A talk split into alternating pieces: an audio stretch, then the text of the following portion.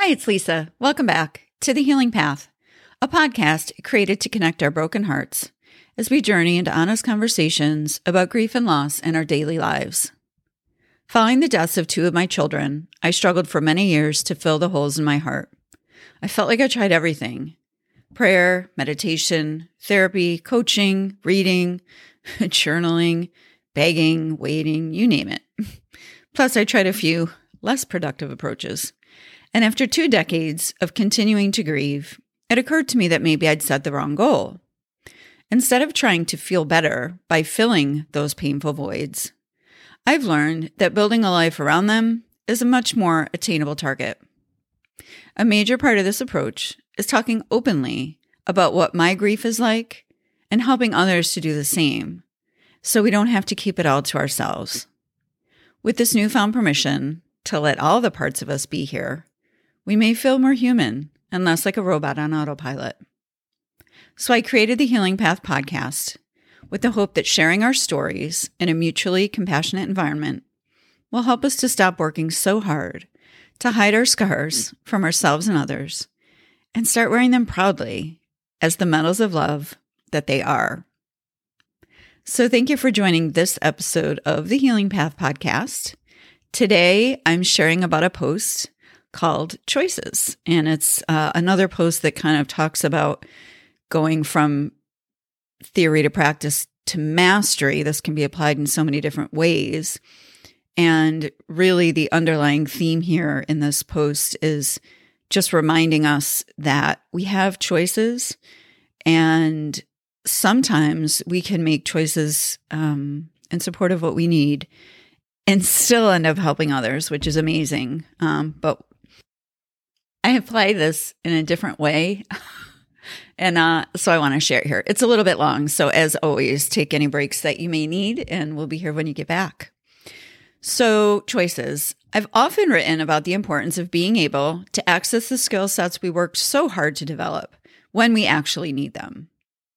Understanding what drives our behavior is critical if we want our actions to be commensurate with our insides. But we need to do more than just read and understand these concepts, which is theory. We need to actually practice what we've learned and continue to apply this knowledge in new ways for our healing paths to be able to spiral up. We can't just collect information and store it away.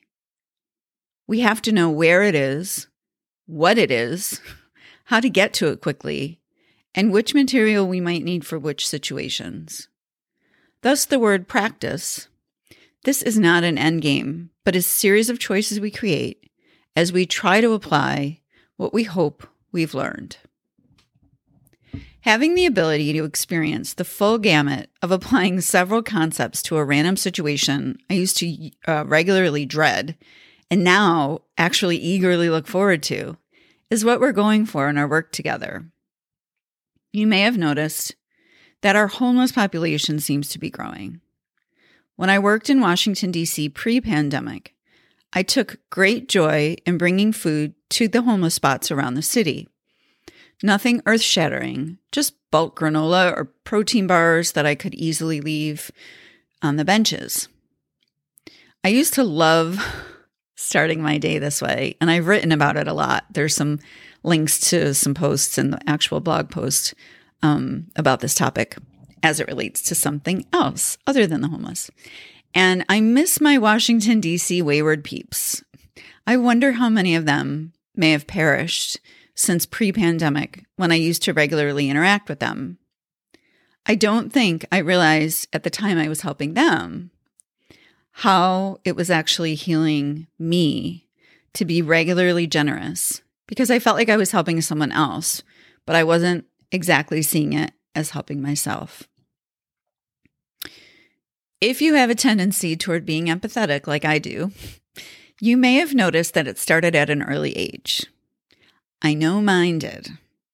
I remember crying my heart out when a boy in my first grade class was publicly spanked by the principal. I recall seeing a separate, different boy at another school get teased and having that memory of his shaming keep me up at night. I always felt it all. it was heavy and visceral and felt like the pain and shaming somehow also belonged to me. I carried it as if I had been the one to receive those punishments. I have another distinct memory of the same feeling of empathy, which happened when I was in New York City as a young girl and was seeing so many people asking for money. The adult I was with mentioned that they should get jobs and stop pandering. Even as a 10 year old, I remember saying something in the spirit of Imagine how hard, how embarrassing it would be to have to beg for money. I think if they could work, they would. Let's give them some. And as Lady Gaga so eloquently says, I was born this way. So, fast forward back to the present. Now that I'm semi retired, I rarely go all the way into Washington. But I have been noticing the increasing number of people standing at intersections, holding their signs, and setting up with their baby strollers all around the goal of conjuring up enough empathy from strangers that we will reach into our pockets, our purses, and our glove boxes and share what we have with someone we don't know. Share what we have with someone we don't know. It's an easy sell for me, but I used to dread seeing these folks because they appear so vulnerable and I can always see myself in them. I wonder what their stories are and what happened to them. I want to hear what they've learned and I want to help them feel seen. So here's where it gets interesting. My understanding of myself and how I see others in the world could be considered theory. I've meditated, read, studied, contemplated, journaled, and spent time, you guessed it, getting to know myself. Getting curious about my propensity toward empathy is a major component of finding the best way forward, given the constraints of my own personal reality. And if an aha understanding occurs in the process, that's amazing. And if that's as far as you get with your theory, it can still be life changing. But now that I'm working toward being that warrior of the mind instead of just the librarian of the mind, I don't only seek to understand. I want to know how this understanding can be applied, also called practice, and hopefully eventually even result in a behavior or mind hack that will help me learn to celebrate my empathy instead of feeling suffocated it suffocated by it, which would be mastery. And here's how I did just that. So, until recently, when I saw people asking for money at intersections, it made me squirm.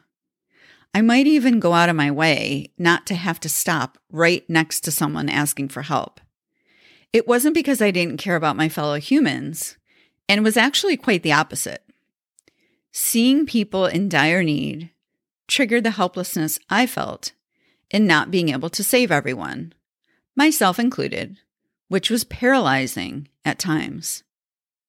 Even if I gave some money or food, the feeling of, and this really is the word, impotence, the feeling of impotence scratched the old itch of not being able to save my own children from death. took me years to figure this out, by the way. So, of course, I didn't really know that at the time, but this is the beauty of the process. Once I really sat and opened to my experience of feeling powerlessness and helpless, I could investigate those feelings and even ask myself what, if anything, I needed at that moment. By inviting these feelings into my awareness, connecting with them, and really trying to know the emotions, I was able to start to understand the reasons why I was triggered by folks asking for help. Again, that's the practice version of it. But more hopefully, now that I have this understanding, I can take it to the mastery level by behaving differently when I do see these cues. I can react in a way that honors my empathy instead of spitting all over it. Realizing that my squirminess and nausea originated from my perceived inability to help, I concluded that if I could help even a little, but on a regular basis, consistency over volume sound familiar, that I might be able to celebrate my empathy and in doing so, bring myself into a better experience, into a better quality of life. Once that wasn't triggered by those in need, which is all of us, by the way, I really got some insight into what was driving my reactions and what I could do next. So I got curious and I got to work. I put together small goodie Ziploc bags to keep in my car and hand out during the course of my days. I include protein bars, Halloween candy at the moment, granola bars, even a, a, festive napkin and a $5 bill in each bag. I keep a stack of these in my garage, and when my car stash is low, I grab a few more and throw them in the car console so I can easily access them. And here is the moment where all the work of practice and theory unfolds in a way that brings about mastery and ultimately peace, which is what we're going for. Now that I'm prepared to serve people asking for help, I actually look for them at the stoplights because I'm now fueled by the fleeting but genuine connection that occurs when I share this festive little Ziploc. I am moved when I notice curiosity and gratitude in a stranger's eyes who meet mine, and I hand them this token of humanity. And this is huge. I'm going to say it again. I now look forward to and am personally enriched by a situation that I used to run from because it brought me so much anguish and stress. This is mastery. This is the moment where all the blood, sweat, and tears of embracing life as an empath, in parentheses, or whatever you need to accept about yourself that you run from because it makes you squirmy, that's when embracing this life becomes its own reward. Giving has always made me feel good. Not being able to give has always made me feel bad. So, knowing myself this well, I took some steps to put myself in a position of acting in a way that's consistent with who I actually am a giver. I no longer dread seeing people at the intersections asking for money. I do what I can to get closer because I'm ready. When I hand them the treats, I look in their eyes and connect with their humanity. I take their smile and imbibe it as if it were liquid gold. A little money and a little TLC creates a win for them and a win for me. And this is the magic of mastery. This example of my own ability to convert a situation that formerly and regularly brought me suffering into one that now brings me joy is the big prize and the one I'm always going for. Because the suffering itself is not the problem. The problem is ignoring our suffering, which is actually there with clues. It's where our power lies. It's got information. And if we investigate and we can open to understanding why certain situations make us cringe, we might be able to make a different choice, one that is healing for us instead of incessantly caustic.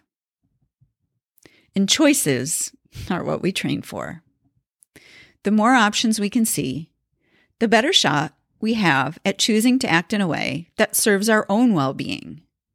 And often we can serve others simultaneously, which for an empath is definitely the big prize. When that happens, we can take a stressful situation and transition it into one of comfort. And oh, what a life we can live when we learn to do this on a regular basis. Are there any recurring cues in your environment that you regularly run from and perhaps can learn to understand well enough? Not just to alleviate the suffering, but to transition these opportunities into bringing you joy instead of anguish. I wouldn't have believed it was possible either, but that's why I'm here telling you all about it. So try this out. And of course, we love to hear from you in the blog at uh, lisamcfarland.com. So thanks for checking out this episode of The Healing Path. And yeah, I'm kind of proud of this um, because so often during the decades that I was uh, just yearning for answers of some kind um, after my children died, uh, my daughter 25 years ago, my son, I guess, a little over 20 years ago And I, you know, was always just searching and yearning and what can I read and who has the answers and how do I, you know, how can I feel, how, how can I feel better? How can I, um, not feel so victimized and so vulnerable and so scared all the time because I have a family that needs me. And even more than that, I need me. So yeah, this was a pretty courageous one. Um, but it, but it's, it's the promise. And I love sharing the results because I hope that it inspires you the way that it has inspired me so that when we're in situations that make us uncomfortable, that make us feel nauseous, that make us feel squirmy or uncomfortable in our own skin, we tend to run from those. They're negative uh, cues, you know, st- make it stop. We don't want to feel it. We don't want to pay attention to it. Um, just like with our grief, we don't want to feel it. We don't want to pay attention to it. But what we can do is if we learn to welcome, I know, welcome our grief. I know it's not easy. But when we do welcome the things that make us most uncomfortable, I swear that's where the pearls are. That's where the gems are. That's where the knowledge and the wisdom are. So after having done this for, you know, 40 ish years, I'm about to turn 53. Um, it's nice to be able to have something to show for it and say, wow, okay, I really tried to understand. You know, first I stopped ignoring how I was feeling. That's the first thing is to let it actually arise. Um, and then really just trying to understand what those feelings were and why were they upsetting me so much and then realizing oh this is you know this is opening or you know scraping a scab off of my pain of not being able to save the lives of my children and often not being able to protect even their comfort um, even you know especially for zachary who's now 23 so once i could understand why that was so agitating for me or why it felt so threatening. And that, you know, perhaps I was seeing myself in these folks, which I do think is a big part of my own spirituality. And I'm not alone in that um, dedication, but not just seeing myself in others, but boy, I, I it made me feel um, helpless, and it reminded me of the way I felt when I couldn't protect my family. So the beauty is okay, now that I understand that about myself, what can I do? Because people are in need everywhere, everywhere, in every way, in every shape. It's not money and candy, it's everything. And my deep belief, as a result of a lot of this experience and trying to navigate grief for so long, is that actually we can look at things differently. And as I said, it always starts with allowing. We have to allow. And I know that's a big, uh, courageous act, and it's it's not easy when you're grieving. Um, but it it applies like everything else with grief. Grief has taught me so much. It's so my teacher, and I'm still learning from it now that I'm um, embracing equanimity, which I write and talk a lot about. Um, you can search in the blog for equanimity. If you just plug that term in, you'll see some things coming up. But the equanimity piece is this ability to kind of let things be as they are. So this has been um, a longer post about generosity, but the bottom line is this when we notice ourselves reacting strongly to something, whether that's positively, like, oh, this is awesome, or it's negatively, like, oh my God, that's terrible, we want to we want to be curious. We want to cultivate this curiosity and this open heartedness to say, why is this giving me such a hard time? Why am I so rattled um, by this? And, you know, it's not the obvious things. This may seem very obvious to you who are listening or reading, but for me, I had no idea why my heart would race and my face would flush when I would see homeless people. And as I mentioned earlier, um, it, there's another post that's linked to this. You know, when I used to go to DC, I, I loved, you know, bringing in things and doing it very regularly for the homeless population. And um, it was really feeding my spirit, but I didn't realize it at the time. At the time, I thought I was serving the community. And that's what was making me feel good. But it's actually showing up as the giver that I am that makes me feel more human. And the only way I know that about myself is because I haven't given up the quest to understand and to learn how to apply those understandings in real time. And they really are. They're starting to bring me some peace. So that's the good news for today. I wanted to share it. I love hearing from the community if you have anything um, on this, or if you do try to practice it. You know, what you really want to do is first, you're really allowing, you know, yourself to have that feeling and let it be what it is. We all reach for anesthesia, but truly, if we just, you know, we want to allow that to emerge. We want to process it and experience it. And then we want to start asking questions of it and about it. And that's really how we get to the good stuff. So I hope this has been helpful.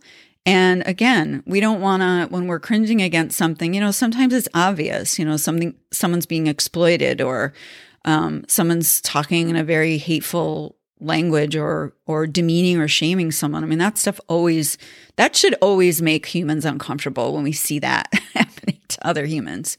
But others things are not so subtle.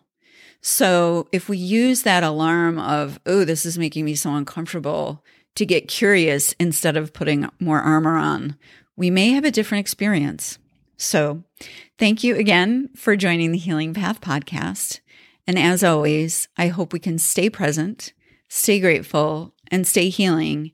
And I absolutely thank you for listening.